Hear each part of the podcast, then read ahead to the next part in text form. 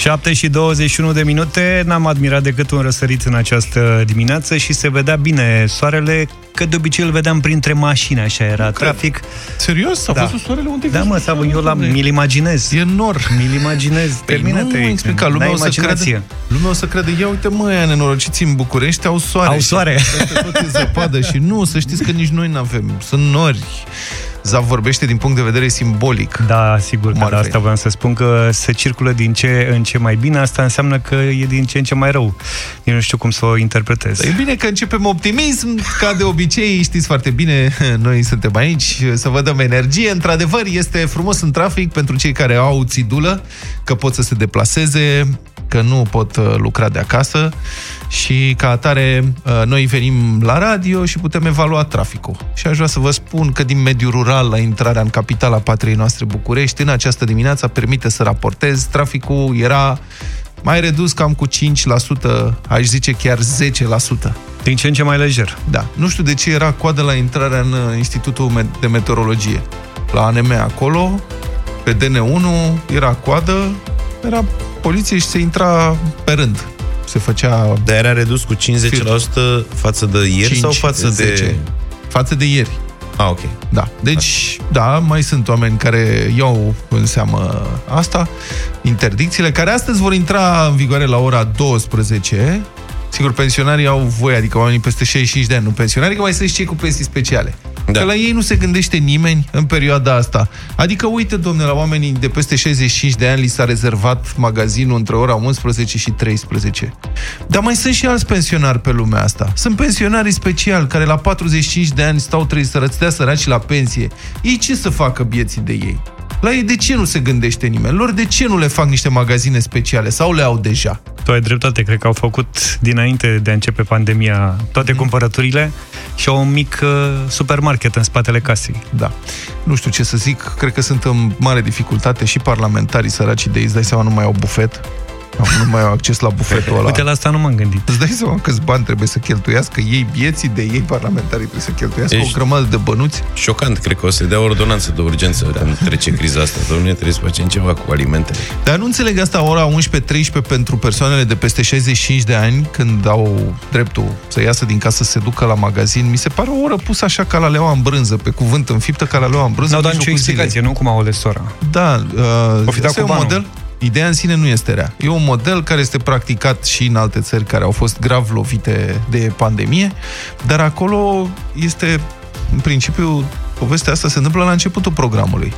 Și au și fost, din câte am observat, au fost mici inițiative pe aici, pe acolo, diferite lanțuri de magazine care au oferit spațiile din magazinele respective rezervate între 7 și 8 pentru pensionari, pentru persoane în vârstă, pentru că atunci avantajul e că dacă le oferi lor primii acces în magazin, magazinul poate fi dezinfectat temeinic peste noapte, pot fi stocurile făcute ca să nu pui bătrânii să alerge sau să care foarte mult, oamenii vin primii acolo, nu interacționează cu altcineva, își fac cumpărăturile, după aceea se duc acasă. Dar dacă e la ora 11, vieții oameni o să iasă din casă, parcă văd pe la ora 9 să se așeze la coadă în față, o să intre într-un magazin în care deja vor fi alți clienți, care vor trebui, cum să-i dai afară. Deci, poate că pf, onoratul grup de comunicare strategică și pf, grupul de situații de urgență, s- oamenii de acolo se mai gândesc un pic, că asta 11-13 nu este cea mai fericită, nu e cel mai fericit interval. Da, noi așteptăm și să comunice mai eficient. Voi ați observat că de câte ori se anunță câte o intervenție de genul ăsta, trebuie să stai o mulțime până să afli lucrurile cele mai importante. Adică intră, bună ziua, noi suntem, am venit, ne Dar gândim se la începe cu dumneavoastră. laude. Ai remarcat? Da, exact. Stați așa, să vă spun. Toți Eu sunt de la polițiștii sunt în poliție. dispozitiv, să vă da. spun ce mai facem noi. Exact. Noi Da. suntem foarte mulți, suntem foarte buni pe străzi, suntem muncim de dimineață până seara. Bine, am înțeles, ok, dar știți care e? Adică dați-ne pe noi, zi- vă vă lăudăm noi dacă e. Mulțumim foarte frumos că stați în stradă pentru noi, bravo, vă susținem. Dar hai cu măsurile, hai cu nu știu ce. Da, Asta aș vrea foarte să greu. remarc că domnul uh, Vela, domnul ministru Vela, progresează la citire. E da. mult mai bine ca data trecută și binișor mai bine ca prima dată. Deci, domnul Vela progresează, se vede că face exerciții de citire în fiecare zi, cred. E cam ca prompteristele, ca să zic așa, deși nu era prompter, din anii 90. Ca uh, și crainicile din anii 90, citea două cuvinte de pe foaie, următoarele 5-6 le spunea cu privirea în cameră. Da. Deci, da, cam așa, într-adevăr, se descurcă din ce în ce mai bine, ne bucurăm. Uh, cred că a trecut deja la citirea cu litere mici și asta... Buna dispoziție vine întotdeauna, mai ales în perioada asta de la Europa FM. Uite, am ascultat Baila Morena de la Zucchero. Asta nu trebuie să fie în italiană? E așa de mix. E așa E așa și așa italiană și... spaniolă, da, nu? da, da, da. Mi se pare da. că trebuia să fie mai multă italiană acolo, nu știu de ce, mi-a sunat ciudat. Da, acum Italia, Spania, firar să fie Tot una latin. pe urmele celelalte. da. Toate informațiile vitale și oficiale despre COVID-19 pot fi consultate de acum pe un site oficial în România, făcut pro bono de un grup de aitiști români. Este pro bono, e foarte bun site-ul, vi recomand cu dragă inimă. Este autorizat de Guvernul României și e făcut de organizația neguvernamentală Code for Romania. Și împreună au lansat site-ul cemăfac.ro cemafac.ro, care este o componentă a proiectului știrioficiale.ro. Citez, este un ghid simplu și practic, bazat pe scenarii posibile prin care populația României ar putea trece. O funcție importantă a soluției, ce mă fac.ro, e chestionarul de evaluare simptome, care este dezvoltat în parteneriat cu Departamentul pentru Situații de Urgență. Deci te poți autoevalua ca să identifici gradul de risc propriu, în ideea de a vedea ce pași ai de urmat în funcție de starea ta de sănătate. Ia să deschidem site-ul, mamă ce repede merge, toate informațiile. Și ai aici toate detaliile, transmitere și simptome, adaptare și rezistență, cum ne protejăm, ai simptome, întrebări frecvente și așa mai departe. După care, sfaturi pentru părinți. Foarte multe uh, sfaturi autorizate din um, din surse oficiale, ajutor pentru copii în gestionarea stărilor de urgență, reacție obișnuită pentru copii și adolescenți și așa mai departe, instrumente oficiale, instrumente utile, pardon, recomandări oficiale, cu linkuri, e făcut bine, ușor de citit, cu o grafică foarte bună, n-am intrat pe mobil uh, pe el, dar presupun că este ok. Nu ți se pare ciudat că e merge prea repede, exact cum spuneai și tu mai devreme, Ba nu, dar e că făcut- totul funcționează, că nu Păi- scrie nicăieri că se închide la ora 18 și că e cu pauză de masă. Da, nu, pentru că este făcut de Code for Romania, sunt niște IT-ști puși, l-au făcut uh, pro bono, un proiect scrie în parteneriat Merge cu Guvernul perfect. României, Autoritatea pentru Digitalizarea României, dezvoltat de Code for Romania și conținutul este avita, avizat de direcția de DSU, ceea ce este foarte, foarte bun. Um, în acest uh, context, cu informații oficiale, cu nevoie de solidaritate. Aș vrea să vă întreb, prieteni, în dimineața asta, cum ne ajutăm, cum vă ajutați părinții, bunicii sau pe cei bătrâni din familie, cum îi ajutați, cum vă gândiți să faceți. Dați-ne un telefon să schimbăm un pic, să facem un schimb de experiență. Sunați-ne la 0372 069 599. Ați văzut că aseară inclusiv premierul Ludovic Orban a făcut apel la voluntari să ajute pensionarii care sunt în nevoie, persoanele în vârstă, care au nevoie de sprijin mai mult ca oricând în perioada asta, dar uh, ajutorul trebuie dat după niște reguli foarte clare, că trebuie să încercăm să evităm cât se poate de mult interacțiunea directă cu ei. Deci fără pupături, fără strângere în brațe, oricât de greu ne-ar fi, să le lăsăm lucrurile, în principiu în pungi noi, ca să nu le luăm de cine știe unde. Sunt foarte vulnerabili la acest virus teribil de contagios. Cred că nu e doar problema asta a bă, vârstnicilor care n-ar trebui să mai iasă din casă și cu care n-ar trebui să avem uh, contact. Problema e și de comunicare. Eu cred că cei în vârstă își doresc și să vorbim mai mult cu ei în perioada asta. Poate că vă gândiți și la asta, la bunicii voștri, părinții uh, voștri, dacă aveți cunoștințe, oameni pe care îi cunoașteți, sunați și vorbiți cu ei. Uh, cred eu că bă, ar putea conta mai mult decât în orice altă perioadă. Faptul că vorbiți cu ei. Eu vă spun ce face Ione. În fiecare zi vorbește cu părinții ei, cu socrii mei, prin videotelefon, adică prin FaceTime, cred că FaceTime folosește, se stă de vorbă în draci. Și oamenii sunt mai relaxați din punctul ăsta de vedere, um, așa că și asta este o soluție, pentru că nu putem să izolăm cu totul, trebuie să avem grijă de ei și trebuie să ținem legătura cu ei. Pentru ei este o perioadă foarte, foarte dificilă. 0372 069 599 Cum ne ajutăm părinții bunicii în perioada asta, cum îi ajutăm pe cei în vârstă. Sunați-ne să facem un schimb de experiență și uh, vedem noi cum ieșim.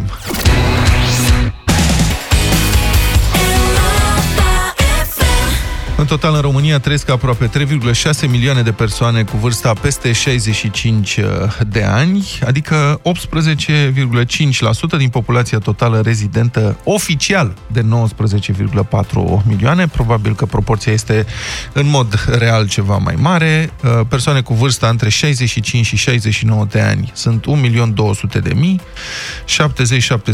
70-74 de ani 800 de mii, 75-79 de ani 653 de mii și tot așa, um, acești oameni, foarte mulți, 18% din populația totală din punct de vedere oficial, sunt într-o situație dificilă în această perioadă. Evident, știm, sunt cei mai vulnerabili la epidemia de COVID-19. Pentru ei există o prevedere specială în extinderea restricțiilor din uh, starea de urgență. A fost anunțată de ministrul de interne aseară um, li se cere să nu mai iasă din case decât cel mult între orele 11 și 13 pentru a merge la cumpărături, să se protejeze cât pot, dar oamenii aceștia sunt uh, părinții noștri, bunicii noștri, um, trebuie să avem grijă de ei și trebuie să fim atenți cum îi ajutăm, pentru că nu putem să-i ajutăm oricum, trebuie oricât de dureros ar fi să încercăm să ne străduim să menținem distanța ca să nu îi punem în uh, pericol. Cum ne ajutăm părinții și bunicii în perioada asta? Premierul Ludovic Orban a făcut apel la voluntari să ajute pensionarii în nevoie. Există mai multe inițiative de acest gen, le găsiți pe toate pe Facebook sau pe internet, căutați-le. Una dintre cele mai extinse pare să fi fost, uh, pare să fie uh, cumpărături la ușa ta. Așa se cheamă, este și o pagină de Facebook dedicată, care chiar așa se cheamă, cumpărături la ușa ta, că sunt voluntari acolo care s-au organizat, au un call center. Um, inițiativa vine de la Fundația Geeks for Democracy. Și l-am sunat pe Marian Rădună, care reprezintă, este unul dintre cei care reprezintă Geeks for Democracy și care se ocupă în mod direct de această inițiativă, cumpărături la ușa ta, să îl întrebăm cum funcționează lucrurile. Bună dimineața, Marian! Neața! Bună, dimi- bună dimineața, domnilor! Bună dimineața, ascultătorilor Europa FM! Bun, mă uit pe pagina ta, pe pagina voastră, de fapt, cumpărături la ușa ta și sunt curios, aș vrea să înțeleg în primul rând câți voluntari sunteți acolo și cum funcționează toată treaba.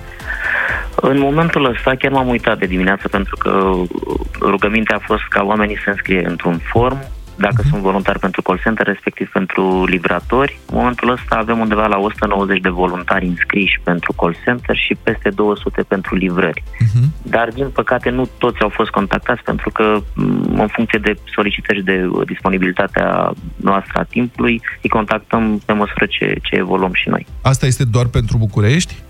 Uh, Buc- uh, ei sunt înscriși pentru București, Ilfov și o parte din țară, adică sunt oameni înscriși, dar cei care s-au înscris pentru țară, oarecum i-am redirecționat către colegii noștri din zona civică, către voluntarii care s-au organizat în țară. Deci sunteți și... organizați cu oameni care preiau apeluri, solicitări și oameni care livrează, nu?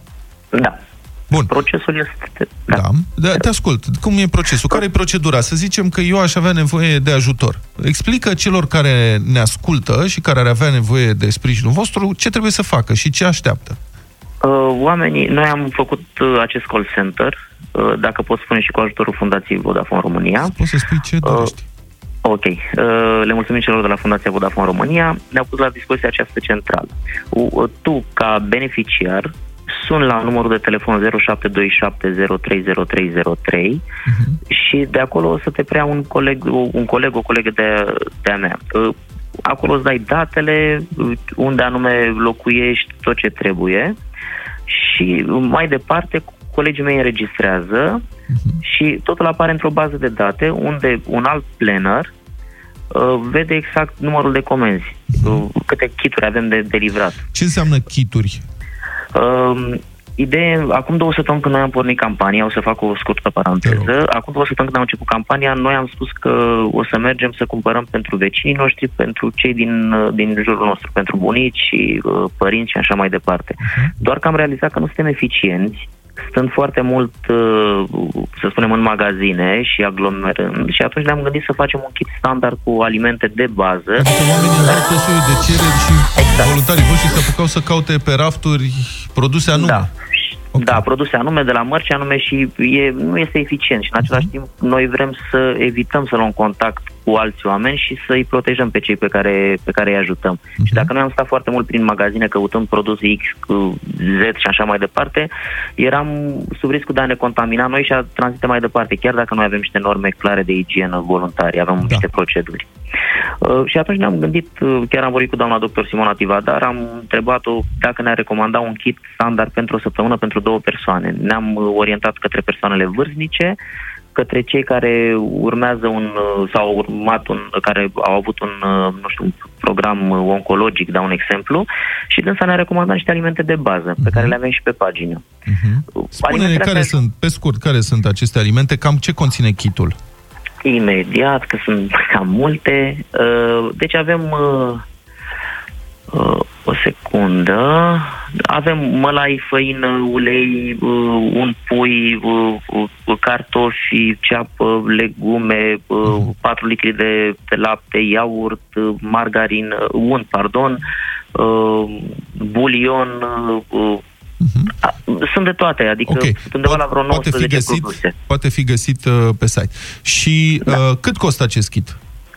Uh, noi tot, undeva la 150 de ron este kitul ăsta pentru două persoane pentru, pentru o săptămână. Cam, de, depinde foarte mult de ce anume pune retailerul în, uh, în kitul respectiv, pentru că noi am luat legătura cu retailerii și am rugat să standardizeze, să avem acest standard de kit uh-huh. și diferă de la retailer la retailer. Dar, cu ce retailer lucrați acum? Care sunt? În, Cei momentul, cu care... în momentul de față lucrăm cu, cu Carrefour, cu Selgros, uh, cu Kaufland, Adică mm, și okay. cu, suntem în discuție și cu Penny. Și, și le mulțumim acestora pentru uh, sprijin, evident. Încă o întrebare, Marian. De ce ați avea voi nevoie acum cel mai mult? Adică spune, spune la radio ce anume v-ar trebui cel mai tare. Cel mai tare și cel mai tare ne-ar trebui ca oamenii, în primul și în primul rând, oamenii să stea în casă, să înțeleagă. Noi, ca bă, nepoți, ca bă, copii, să vorbim cu, cu părinții, cu bunicii noștri, să, să-i liniștim, cum spuneam și voi mai devreme, să-i ținem pe oamenii ăștia în casă, pentru că dacă, Doamne ferește, ei se îmbolnăvesc, mai departe vor bloca sistemul medical și avem nevoie ca sistemul medical să nu știu, să, să rămână așa cum este, să, cu toate că ne așteaptă vremuri grele. Și ce avem nevoie? Avem nevoie, uh, discutăm și cu, și cu retailerii, să avem aceste echipuri oarecum descentralizat, ca în orice oraș din, din țara asta unde sunt uh, toți retailerii, să, să poată să, să ofere aceste kituri pentru a fi eficienți. Știu okay. că este o perioadă mai grea, știu că se numește raționalizare, dar în același timp nu este, un, uh, nu este atât de dramatic încât să nu putem să consumăm doar anumite produse într-o perioadă scurtă. Mulțumesc foarte mult, Marian Rădună, de la Geeks for Democracy. Găsiți toate informațiile în felul următor, intrați pe internet și căutați pe Google cumpărături la ușa ta și veți ajunge direct pe site-ul lor, unde vedeți numărul lor de telefon 0727 030303 și toate indicațiile, toate răspunsurile la întrebări. Dacă vreți să-i ajutați cumva, cu mare, cu dragă inimă vă recomand să o faceți ca au nevoie. De eu cred că ideea asta cu kitul ar putea fi implementată poate cumva la nivel de guvern pentru toți oamenii în vârstă din țara asta, să vină, nu știu, eventual cu taronul de pensie, dar uh, ideea de a-i opri să bântuie prea mult în căutarea anumitor produse, cred că ar fi de mare ajutor. Uh-huh. Să fie niște colete de-astea gata făcute. Ne-a sunat Mircea între timp. Bună dimineața, Mircea! Bună, Mircea! Bună dimineața, prieteni! Cum ne ajutăm părinții bunicii? Ha. Uh, ideea de bază este în felul următor. În calitate de ofițer în rezervă, pensionar, Da. la o vârstă plăcută, 60. Aha. Uh, eu fac parte din categoria celor fericiți, adică părinții mei ne-au părăsit de mult. În ghilimele spus. Și cum crezi că ar putea fi organizată cel mai bine operațiunea asta de ajutorare a celor care sunt în nevoie? Pe A, scurt, te așa. rog că suntem presați de timp. Sunt de acord cu voi. Ideea de bază este în felul următor. Uh, aici există un gest umanitar din partea tuturor. Aprob și sunt foarte fericit că am auzit ce am auzit mai devreme uh, în discuție. Dar nu da, toată bine, lumea- mulțumesc foarte mult, deci este nevoie de solidaritate, evident. Mulțumim, Mircea, pentru telefon, suntem presați Ciprian, de timp. bună dimineața! Bună dimineața! Salut. Bună dimineața! Te rog, Ciprian. unul din modurile la care m-am gândit ar fi că poate este momentul potrivit să le explicăm celor în vârstă că dacă nu votam la vremea respectivă, ce puțin în 2016, cu un anumit partid, poate acum avem și unele spitale regionale. Cred că e prea târziu Era... să le spunem să avem da. discuția asta acum, adică nici nu e momentul potrivit. Sigur, o să avem toate discuțiile astea pendelete după ce o să treacă nebunia. Sper că o să învățăm din asta, probabil că vor veni vremuri dificile din punct de vedere economic. Rugămintea mea este gândiți-vă acum, ce e de făcut acum, trebuie să dăm dovadă de solidaritate și de realism, să-i ajutăm pe cei în vârstă, fie sprijinind organizații de voluntari, fie făcând noi înșine voluntariat pentru ei. Încercăm să rămânem în casă în perioada următoare. Puteți asculta radioul, uite. Ați văzut ce se întâmplă în Moldova? La Neamț, la Suceava. La Vaslui, la, da. la Suceava, la Suceava e vreau să folosesc cuvinte mari, încercăm în perioada asta să ne menținem limbajul, să nu fim alarmiști, că e atât de simplu să fii alarmist, uh-huh. să crești audiența pe spaimele oamenilor. Cred că proba de responsabilitate este acum să încerci să-ți temperezi limbajul. Da, la Suceava oricum ar fi, să știți, pare, pare a fi acolo un soi de gaură neagră în care a dispărut orice urmă, urmă de inteligență a factorilor de decizie de administrația publică și din sistemul de sănătate. Și e adevărat, am mai spus asta, că întreaga omenire, că nu ne-am mai confruntat cu o pandemie de acest gen în ultima sută de ani, ci că nu știm, de fapt, decât teoretic ce trebuie să facem ca să curmăm pandemia. Doar că în acest județ din nordul României pare să fie penurie de neuroni, pur și simplu.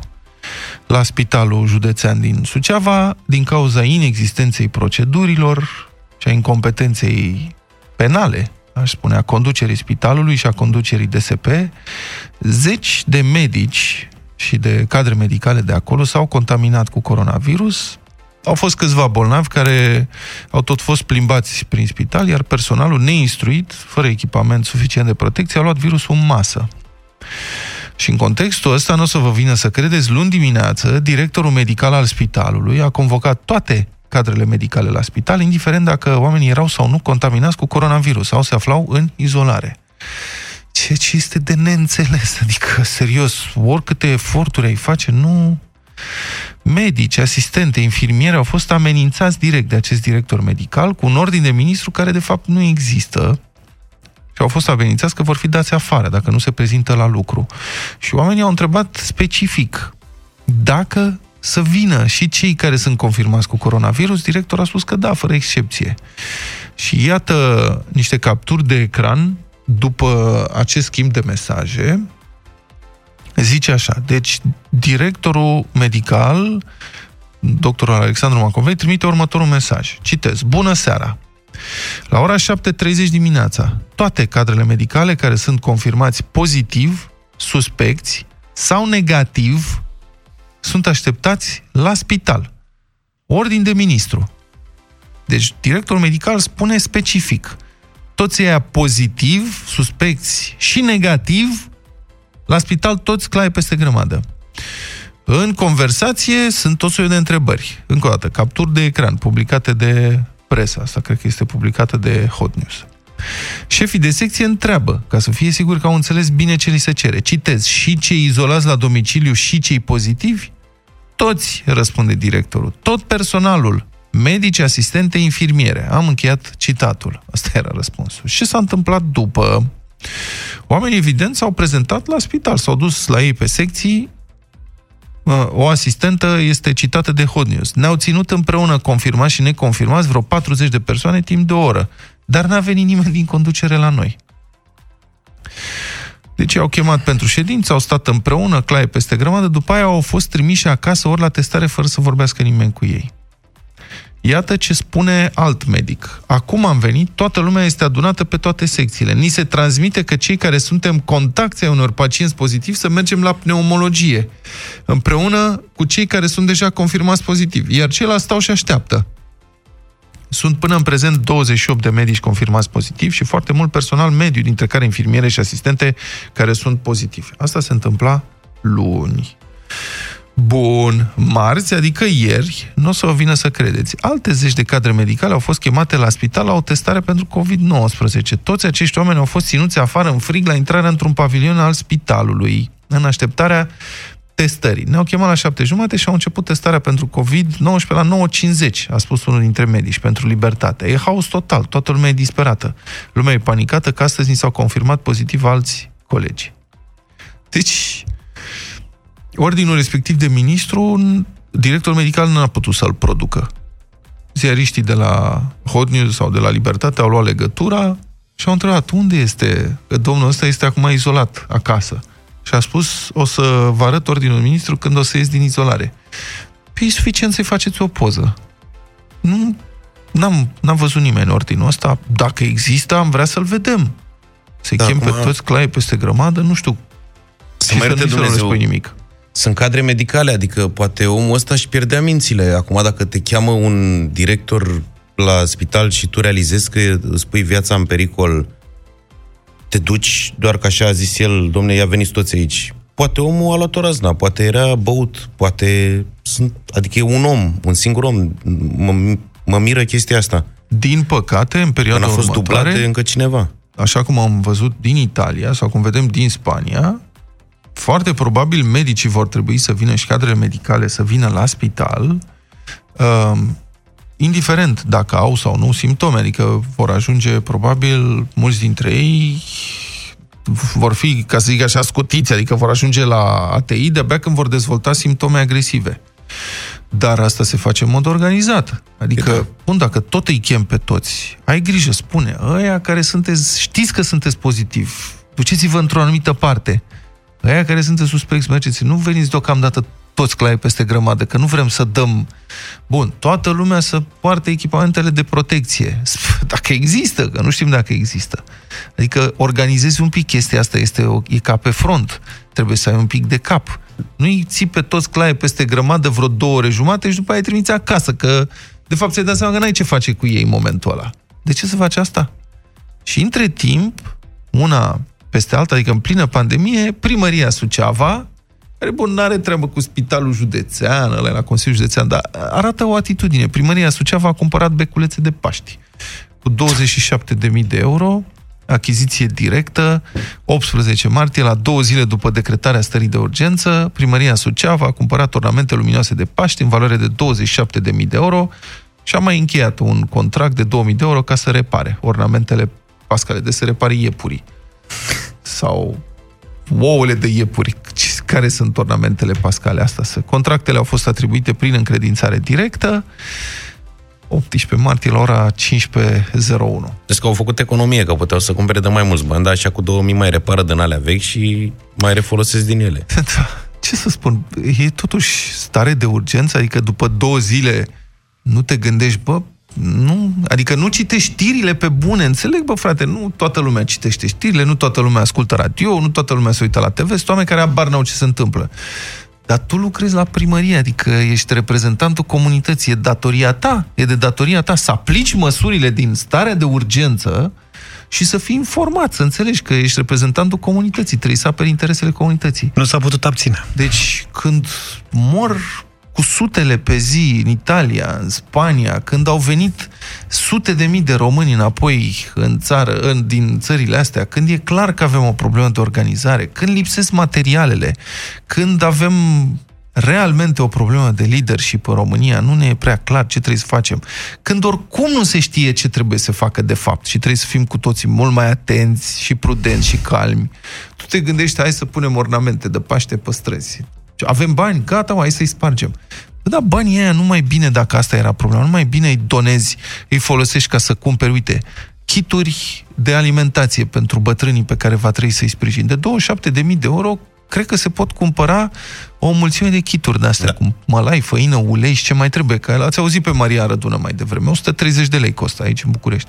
Serios, un pic de responsabilitate. Ce Dumnezeu înțelege cineva ce se întâmplă la Suceava? Adică s-a făcut ceva lobotomie prin raze cosmice de-astea la lideri, le-au tăiat jumătăți de creier. Cum, cum e posibil? Altfel nu se explică. Oamenii ăștia, serios, cu tot Adică nu știu cum să spun, dar oamenii ăștia chiar mi se pare că vin direct din manualul de prostie a istoriei omenești. Nu se poate așa ceva. Când eram eu mic, era o, o carte, se chema uh, Istoria prostiei omenești. Da. Foarte populară în vremea respectivă. Băi, citești, bun, sigur, acum când privești din viitor, știi, în trecut, îți vine să râzi. Știi? Bă, cât de proști erau ăia. Unele lucruri, evident, puteau fi evitate. Unele, sigur, nu, că nu știau, oamenii erau panicați. Dar într-o astfel de situație trebuie doar să te comporți normal, să stai un pic, să te gândești, bă, ce trebuie să fac eu ca să fie cel mai bine. Asta e o recomandare nu doar pentru primăria Suceava, pentru toate primăriile din țara asta. Bă, stați un pic înainte să luați o decizie. Gândiți-vă ce trebuie să faceți în interesul comunității. Asta e lucru pe care, dacă îl faceți pe ăsta, s-ar putea să avem o șansă în plus.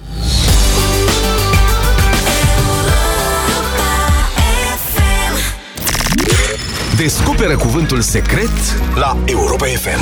Poți câștiga pe loc 1000 de lei. Pe cuvânt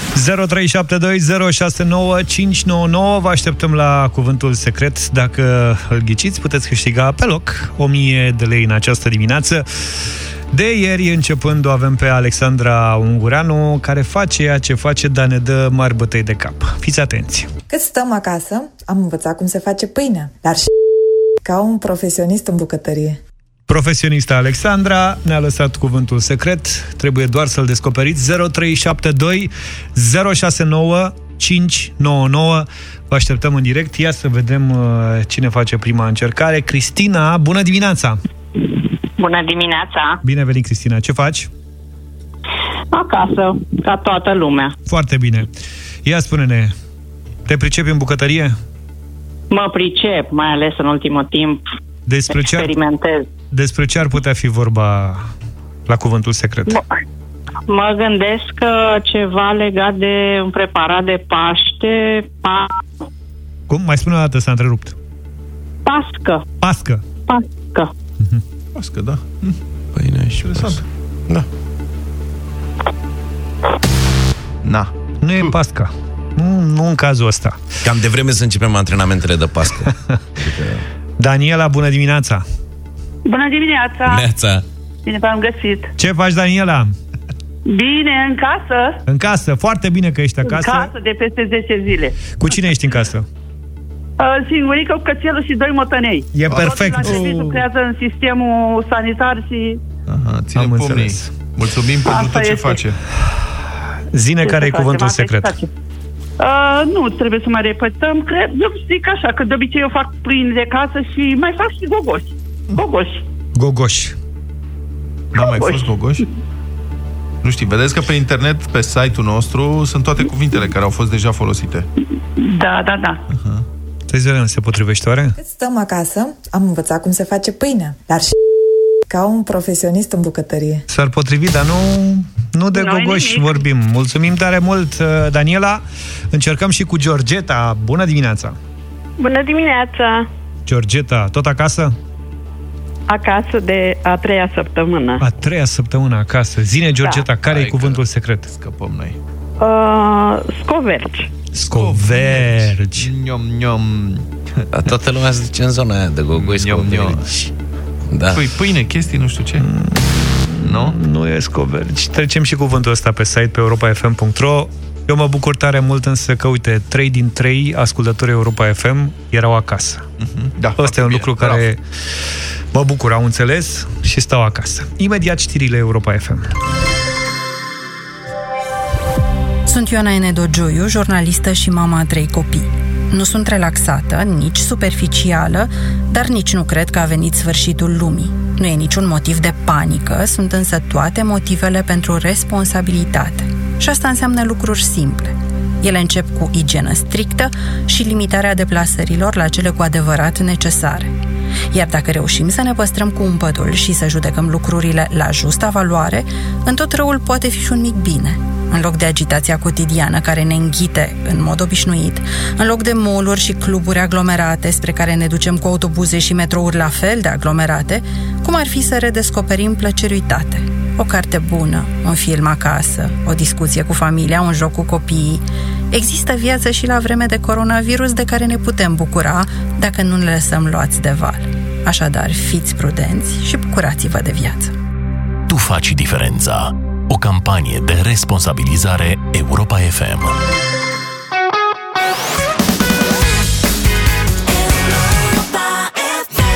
Orphans e unul din ultimele hituri lansate de Coldplay înainte de pandemia asta. Un lucru bun, un alt lucru bun e că băieții fac live-uri pe pagina de Facebook, așa că dacă îi îndrăgiți pe Coldplay puteți să-i urmăriți acolo. Asistați la concerte live săptămânal aproape. Știri bune în vremuri rele. E vremea știrilor bune, în vremuri rele, sunt veștile potrivite, să ne mai ridice moralul, să ofere un pic de speranță în plină pandemie. Organizația Salvați Copiii a început echiparea maternității Bucur, care a devenit unitate medicală specială pentru cazurile de COVID-19. Au sosit deja în maternitatea Bucur din capitală două incubatoare și un ventilator de suport respirator. Până la finalul acestei săptămâni vor mai ajunge aici și 25 de kituri de echipamente de protecție. Banii pentru echiparea maternității Bucur, peste 45.000 de euro până acum au fost oferiți de Kaufland România.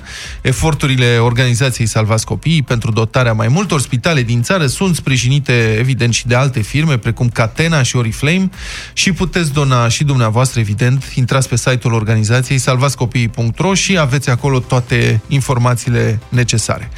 Primesc ajutor și cei de la ISU. În aceste zile, voluntarii Asociației CERT Transilvania au donat Inspectoratului pentru Situații de Urgență Cluj 300 de litri de dezinfectant și 4.000 de mănuși pentru a sprijini lupta împotriva răspândirii coronavirusului. Pariez că e vorba de 4.000 de perechi de mănuși. La rândul său, grupul Chris Team a donat produse alimentare persoanelor care s-au pus în pericol de îmbolnăvire cu COVID-19. Cei de la Chris Team au contribuit astfel la efortul fundației Prețuiește Viața de a ajuta categoriile vulnerabile de persoane, medicii, personalul medical din linia 1, precum și instituțiile medicale sau de îngrijire a bolnavilor sau vârstnicilor. În fine, Patria Bank a donat 100.000 de lei către Asociația Dăruiește Viață.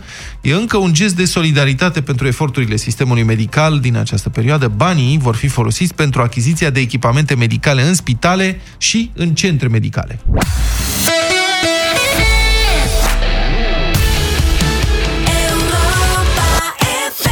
Trecem mai ușor timpul cu cea mai bună muzică de ieri și de azi. Din anii 90, Soul Asylum, Runaway Train. Despre anii 90 o să vorbim puțin mai încolo atunci când vine vorba de bătălia hiturilor. Până atunci am vrea să facem o dovadă, să dăm o dovadă de responsabilitate și să difuzăm uh, informații precise, informații certe pentru cei care au nevoie de ele în perioada asta, știți foarte bine, în afară de solidaritate și de respect uh, reciproc și de încredere în autorități, trebuie să căutăm informațiile corecte. Există o categorie de persoane în țara asta care uh, sunt acum foarte îngrijorate. Este vorba de uh, femei însărcinate care se pregătesc să nască. Și avem semnale că sunt foarte multe femei însărcinate care sunt îngrijorate, întreabă în stânga, în dreapta, ce e de făcut, cum ne asigurăm că nu pățim nimic. Și special pentru viitoarele mămici, l-am sunat uh, pe doctorul obstetrician Andreas Vitulcas ca să-i cerem niște recomandări recomandări difuzabile prin radio. Bună dimineața, domnule doctor!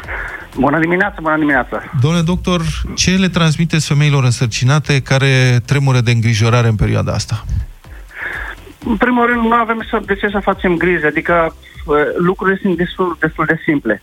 Nu există un e, protocol special pentru graviduție, adică pur și simplu trebuie să respectăm lucruri care le știm până acum. Uh-huh. Adică graviduțele pe o parte trebuie să respecte regulile care trebuie să respecte orice graviduțe, indiferent dacă în perioada care suntem, mhm. care, adică regulile aceeași cum aveam înainte de virus, care vorbim de alimentație sau e, de mișcare și așa mai departe, adică lucrurile cunoscute pentru graviduțe, pe da. o parte, și pe de altă parte trebuie să respectăm recomandările și regulile care ne spun autoritățile care sunt pentru toți oamenii, indiferent dacă femeia respectivă este gravidă respectivă, dacă este gravidă sau nu. Adică regulile adică, de igienă, Exact. Spalatul mâinilor, izolarea, lucrurile cunoscute care sunt repetate de fiecare dată și trebuie să le reamintim de e, fiecare zi.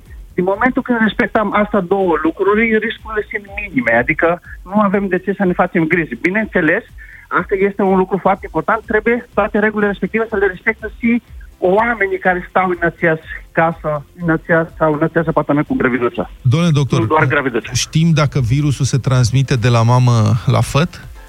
Da, cu o foarte mare precizie, cu foarte mare probabilitate, adică toate studiile ne arată ca informații pe care le avem care nu se transmite, adică copilul este protejat, adică virusul nu trece de placenta și de aceea e, graviduțe din punctul ăsta de vedere pot să stau 100% liniștită. De, din, pentru, din punctul meu de vedere, e, două lucruri pe noi ne îngrijorează mai mult ca medici. Unu, stresul, pentru că acum a spus și dumneavoastră, de, mai ales începând de ieri, sunt foarte stresate, adică telefonul sună continuu. Da. Ce se întâmplă? E, pot să vă spun că, din punctul meu de vedere, mai mare risc prezintă stresul la o graviduță decât situația actuală, din momentul când respectam regulile, repet. Da. Pe o parte, și pe de altă parte există și celelalte categorii de graviduțe care nu respectă, din păcate, în totalitate e, regulile, adică consideră că nu poate să mi se întâmplă mie. Și aici este mesajul nostru. La ce vedem zi de zi, e, să ne creadă că poate să se întâmple la oricine. De exemplu, vine cineva acasă, care poate să fie frate, soră, care consideră că nu poate să aibă. Nu, da. este foarte posibil să aibă. Trebuie să se protejeze. Pe o parte și pe de altă parte, e, sarcina este un lucru frumos. Da. Adică, e, din punctul nostru de vedere, e, poate este cel mai frumos, cea mai frumoasă perioadă pentru o graviduță. Dacă respectăm regulile, nu avem ce să ne fie frică și tot, toate lucrurile o să, fie, o să fie bine. Bun, una dintre îngrijorările viitoarelor mămici este legată de faptul că trebuie să vină mai des la control, să interacționeze mai des uh, cu medicii și inevitabil și cu alte persoane când așteaptă cum vă asigurați sau cum ar trebui să asigure medicii obstetricieni, ginecologi că um, nu e un pericol de infectare în astfel de momente? Uitați, asta este un lucru care spun gravidelor, că, adică din punctul ăsta de vedere, ele au avantaj față de restul populației. Care e avantajul? Au un număr în plus unde poate să sună, au un număr 24 din 24, adică numărul medicul e, obstetrician care monitorizează sarcină, care poate să-i răspundă la toate întrebările. Uh-huh. Noi, cel puțin la clinica noastră, evităm să vină gravidă pentru lucruri inutile. Da. E, și asta e, depinde de la fiecare medic, adică nu ele trebuie să consideră când trebuie să ajungă la medic. Trebuie să vorbească cu medic, dacă consideră medicul că trebuie să fie văzută la clinică, atunci e, e, trebuie făcută o programare ca să se vadă. La clinică, de exemplu, la noi sunt foarte rare consultațiile, adică e, într-un interval destul de mare da. și doar strictul necesar. Adică când este o urgență sau este o ecografie care trebuie, trebuie făcută, adică lucrurile care trebuie să fie uh, obligatoriu. Altfel, toate consultații, acum există tehnologie online care se poate face online și atunci evităm toate întâlnirile și toate deplasările. Spuneți, importați în perioada asta echipament de protecție suplimentar? Este uh, lucrurile care purtam când cum am intrat într-o sală de operații. Aha. Adică nu este ceva în plus, adică purtam mas, purtam manuri și lucruri sterile pe noi, da. cum ar intra pentru operații. Și înseamnă că purtam toată, ne manifestam în toată clinica. Bine, mulțumesc foarte mult. A fost în direct la Europa FM doctorul obstetrician Andreas Vitulcas cu recomandări pentru viitoarele mămici, pentru graviduțe, așa cum le spune, ați auzit, avantaj suplimentar, gravidele au acces la un medic, practic 24 de ore din 24, în rest calm, respectarea regulilor și să ne ferim să intrăm în contact cu prea multe persoane în perioada asta. Azi de la ora 21 avem 90 pe oră, așa că Vlad, anticipând lucrul ăsta, era nerăbdător aseară să afle ce avem astăzi în uh, bătălia hiturilor, dar o să vă mai fierbem un pic în sensul în care vorbim despre asta puțin mai încolo. Toată lumea se întreabă ce s-a întâmplat în uh, Lombardia, de ce această explozie de cazuri uh, atât de dramatică de COVID-19 în Lombardia, sau mă rog Lombardia, cum spun italienii, și o veste bună, am văzut-o adineauri în Codonio, una dintre localitățile cel mai grav afectate. Nu s-a înregistrat uh, niciun caz nou, ceea ce, cum spuneam, este o veste grozavă. În fine, revenind la Lombardia, a apărut o teorie. Explozia de contagiune s-ar datora unui meci de fotbal la care au asistat peste 40.000 de spectatori, exact în perioada în care se extindea epidemia în zonă. Ar fi vorba de meciul de fotbal din Champions League, dintre Atalanta Bergamo și FC Valencia, care a fost disputat pe 19 februarie la Milano, cu peste 40.000 de suporteri în tribune. Meci bun. Foarte frumos, 4-1 altfel, lumea s-a bucurat foarte tare, stadionul a fost plin și suna cam așa.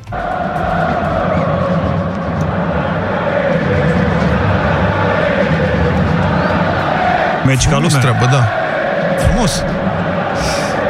Cercetătorii de la mai multe universități europene de prestigiu au început să pună cap la cap diverse informații și durate de infectare.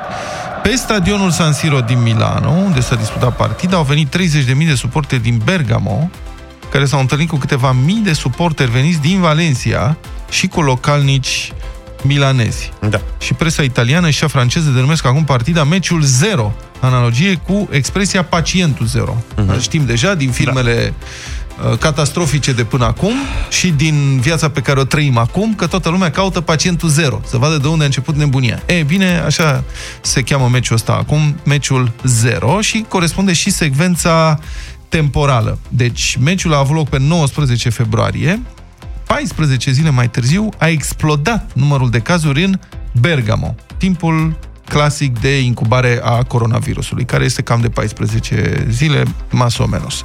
Concentrarea pe un stadion a zeci de mii de persoane din aceeași zonă a putut fi un factor important al răspândirii virusului, a declarat pentru Le Figaro și șeful secției de boli infecțioase de la Spitalul Sacco din Milano, Fabiano Di Marco, șeful departamentului pneumologie de la Spitalul Papa Giovanni 23. Am făcut o pauză că e scris în cifre romane. 23 din Bergamo a descris meciul pentru Corriere de la Sera, drept, citez, o bombă biologică, referindu-se la momentele de efuziune ale suporterilor din Bergamo după victorie istorică. 4-1. Universitatea Sapienza din Roma a început un studiu legat de explozia cazurilor de coronavirus exact în Milano și Bergamo, adică orașul în care s-a disputat meciul, și cel de unde au venit cei 30.000 de spectatori. Adunarea mii de persoane, la câțiva centimetri unii de ceilalți, care au manifestări euforice, precum îmbrățișările, strigătele, toate acestea au putut favoriza propagarea virusului, a declarat pentru Corriere de la Sport Francesco Le Foch profesor de științe biomedicale la Universitatea Sapienza. Un profesor de științe biomedicale, adică un tip mult mai priceput decât noi, oricum. Clar. Și în Valencia au început studiile dedicate acestui meci. O universitate valenciană și Centrul de Studii Strategice Internaționale arată că meciul de la Milano a contribuit la propagarea rapidă a coronavirusului în Italia. Ce zici, Luca? E treabă? Da, măcar la momentul disputării acestui meci nu, nu era o stare de alertă. Ceea ce mă îngrijorează pe mine e, de exemplu, ce s-ar putea întâmpla și să sperăm că nu va fi cazul la Liverpool, unde s-a jucat cu stadionul plin returul cu Atletico Madrid de acum nici două săptămâni. Mm-hmm. Da. Adică, a, în cunoștință de cauză, ceea ce mm-hmm. s-a întâmplat la meciul Atalanta-Valencia avea să se, uh, repe, să se Știi Repercusiunile urmau să fie văzute Două săptămâni și mai trăite. târziu și iată să fie studiate acum Da. da. de specialiști, dar uh, la momentul respectiv pericolul era minim. Măcar nu se știa. Exact. Însă la Liverpool deja știa toată lumea cam ce se întâmplă în Europa, asta vrei să spui. Exact, da. și britanicii au continuat să facă manifestări publice Ziariștii, suporteri, fotbaliștii din Valencia care au făcut deplasarea la Milano au fost testați uh, majorit, mult, masiv pozitiv la întoarcerea din Italia. 35% din fotbaliștii clubului Valencia sunt infectați cu coronavirus, potrivit Le Figaro. Dar și aici o bizarerie, pentru că fotbaliștii de la Atalanta nu. Mhm. Adică gazdele meciului respectiv și echipa Posibil să fi rezidentă fost- în orașul Bergamo, Mhm. mi se pare că a apărut un singur caz Da. acolo, la un jucător de rezervă. În schimb, la Valencia, da, au fost foarte mulți. Vezi câte întrebări dure de care noi am scăpat? Noi, dacă nu avem fotbal, pe noi nu ne interesează. Cum la fel este și cazul unui alt meci de fotbal celebru, uh, Olympiacos Pireu Arsenal. Cei de la Olympiacos sau președintele lor tocmai s-a vindecat, președintele a fost testat pozitiv. Uh, ceilalți jucătorii din echipa Olympiacos Pireu nu au avut nimic, n-a fost niciunul pozitiv. În schimb, de la Arsenal, antrenorul Michel Arteta a fost depistat pozitiv, deși... Da. încă În dată- termeni fotbalistici, cred că au evitat contactul direct cu Da, da, adversarul da, da, în timpul da. meciului, mă gândesc.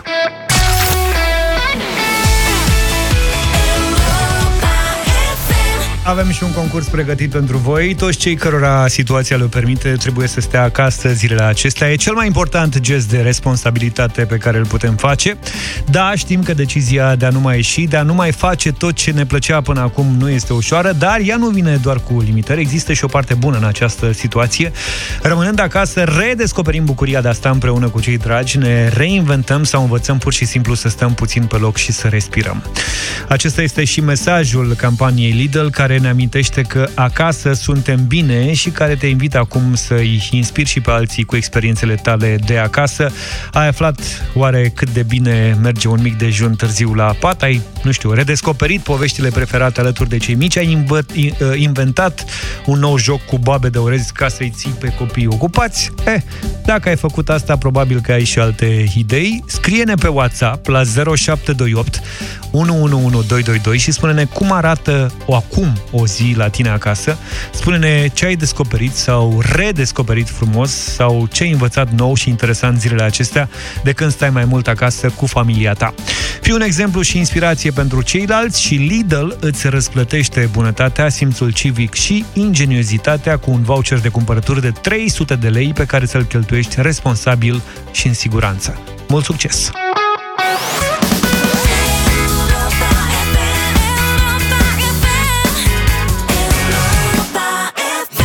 Ce mă bucur că suntem împreună la 9 și 22 de minute. E momentul să vă reamintesc că în această seară, la ora 21, avem 90 pe oră. Stăm foarte mult acasă în perioada asta și mă adresez cuplurilor care au nevoie să se apropie ceva mai mult. Piese foarte sensibile. Și mai mult? Și mai mult, da. Avem piese foarte sensibile în această seară, de la ora 21. L-am ales eu cu mânuța mea, ca să spun așa, și vă invit să le ascultați. Da, din lista pentru această seară am rugat și pe colegi să facă o faptă bună și să-și aleagă o piesă pentru bătălia hiturilor, piese din anii 90, ceva mai sensibile. Uite, o să încep eu uh, cu o piesă de la Annie Lennox. Este piesa de debut în cariera solo. După ce a zis papa la Eurythmics, a venit cu Why. Why?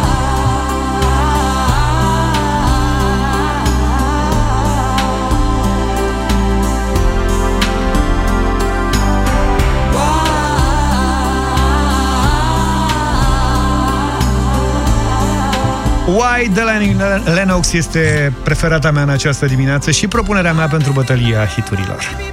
Domnul Vlad? Cea mai voce puternică și romantică, cel mai cântec de dragoste din anii 90, Michael Bolton, When a Man Loves a Woman.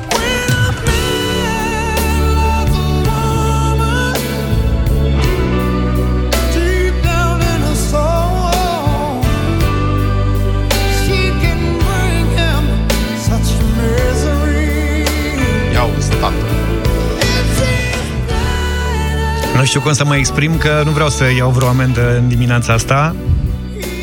Nu, mai bine nu, lasă că spun diseară. When a Man Loves a Woman e propunerea lui Vlad. Luca? Da, propunerea mea în dimineața asta e o piesă foarte, foarte bună, Delicate, programul Delicate de la Terence Trent D'Arby.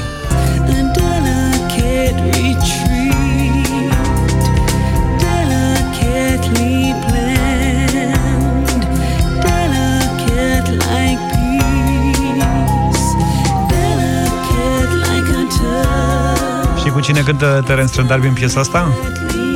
Nu. Mai e o voce acolo dacă ascultă. Da, da, da. O fată. Ai dreptate. Cu Desiree. Desiree. Desiree. Bun, aveți toate ce? piesele 0372069599,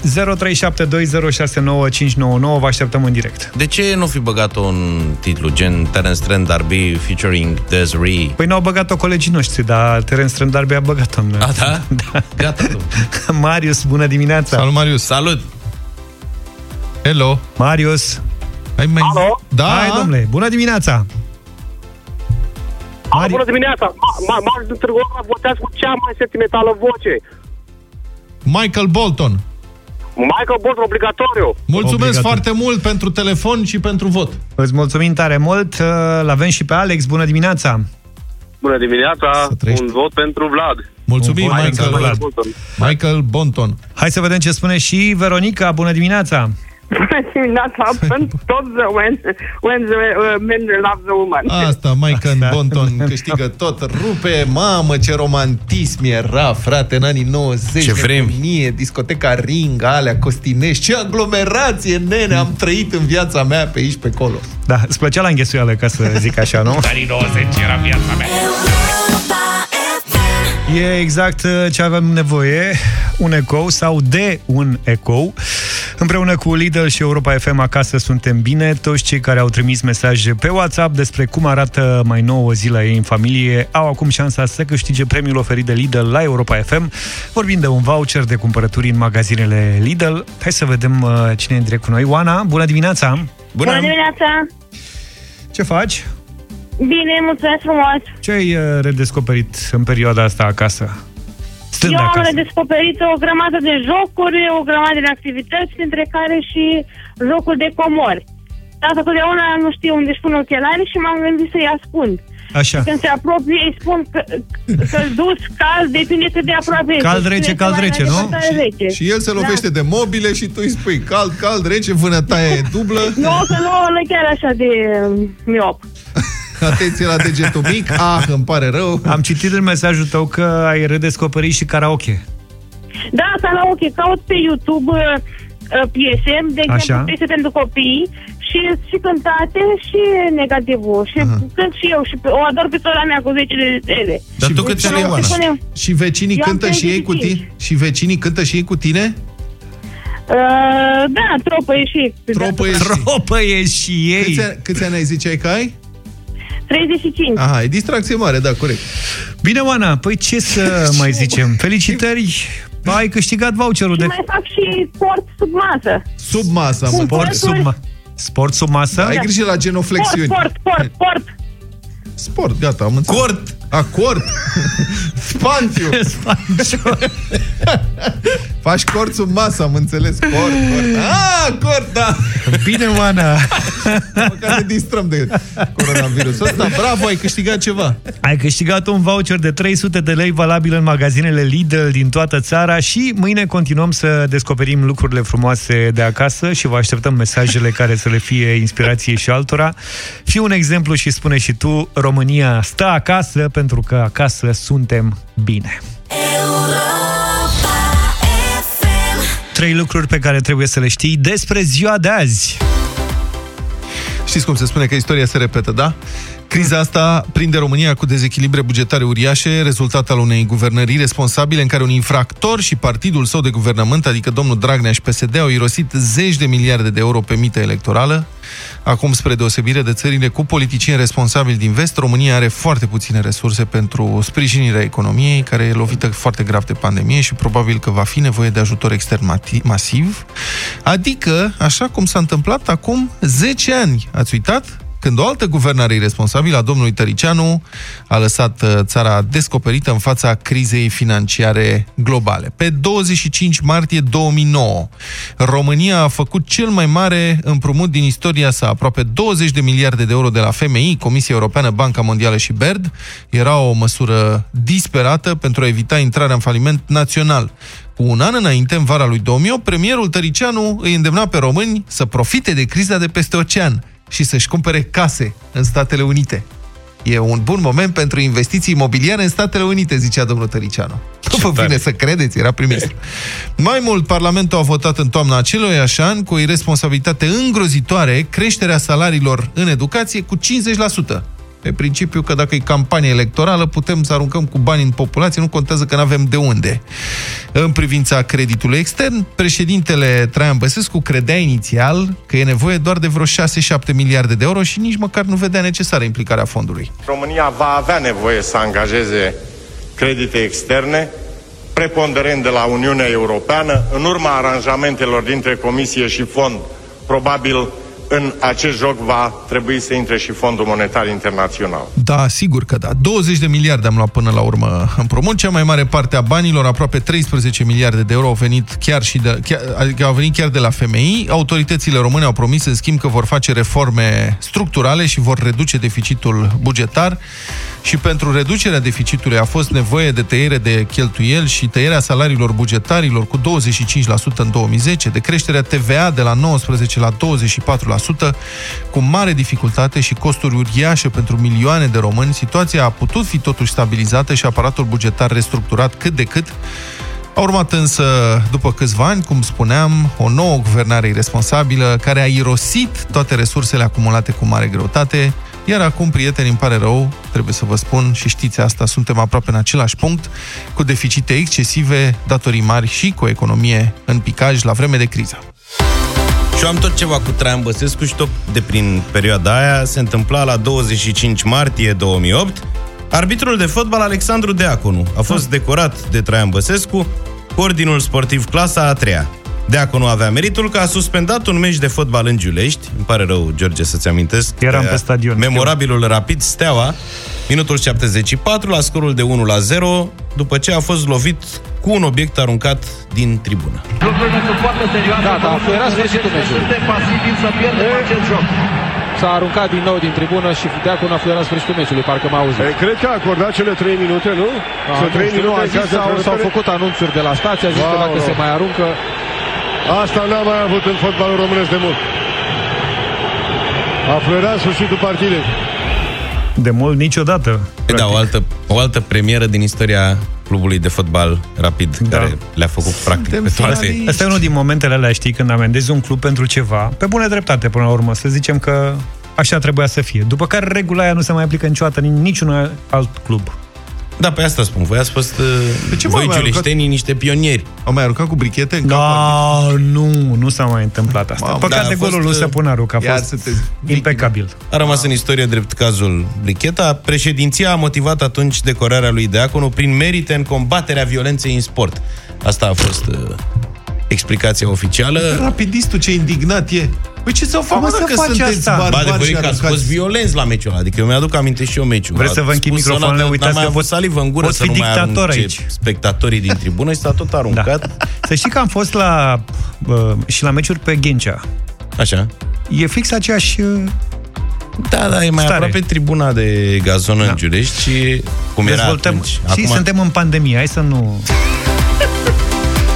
Azi e ziua lui Elton John, uite. Așa, tată. Ai văzut? S-a născut pe 25 martie în 1947. Câți N-a ani aruncat, face? N-a aruncat în nimeni cu nimic. Da. La În 11, cât? în 47. În 47 s-a născut? Da. Da, și în 73 de ani. Bravo! La 11 ani a primit o bursă la Academia Regală de Muzică, unde a început să studieze pianul. Elton John a avut primul hit în 1970 și de atunci a fost mai mereu în topuri. Don't you know I'm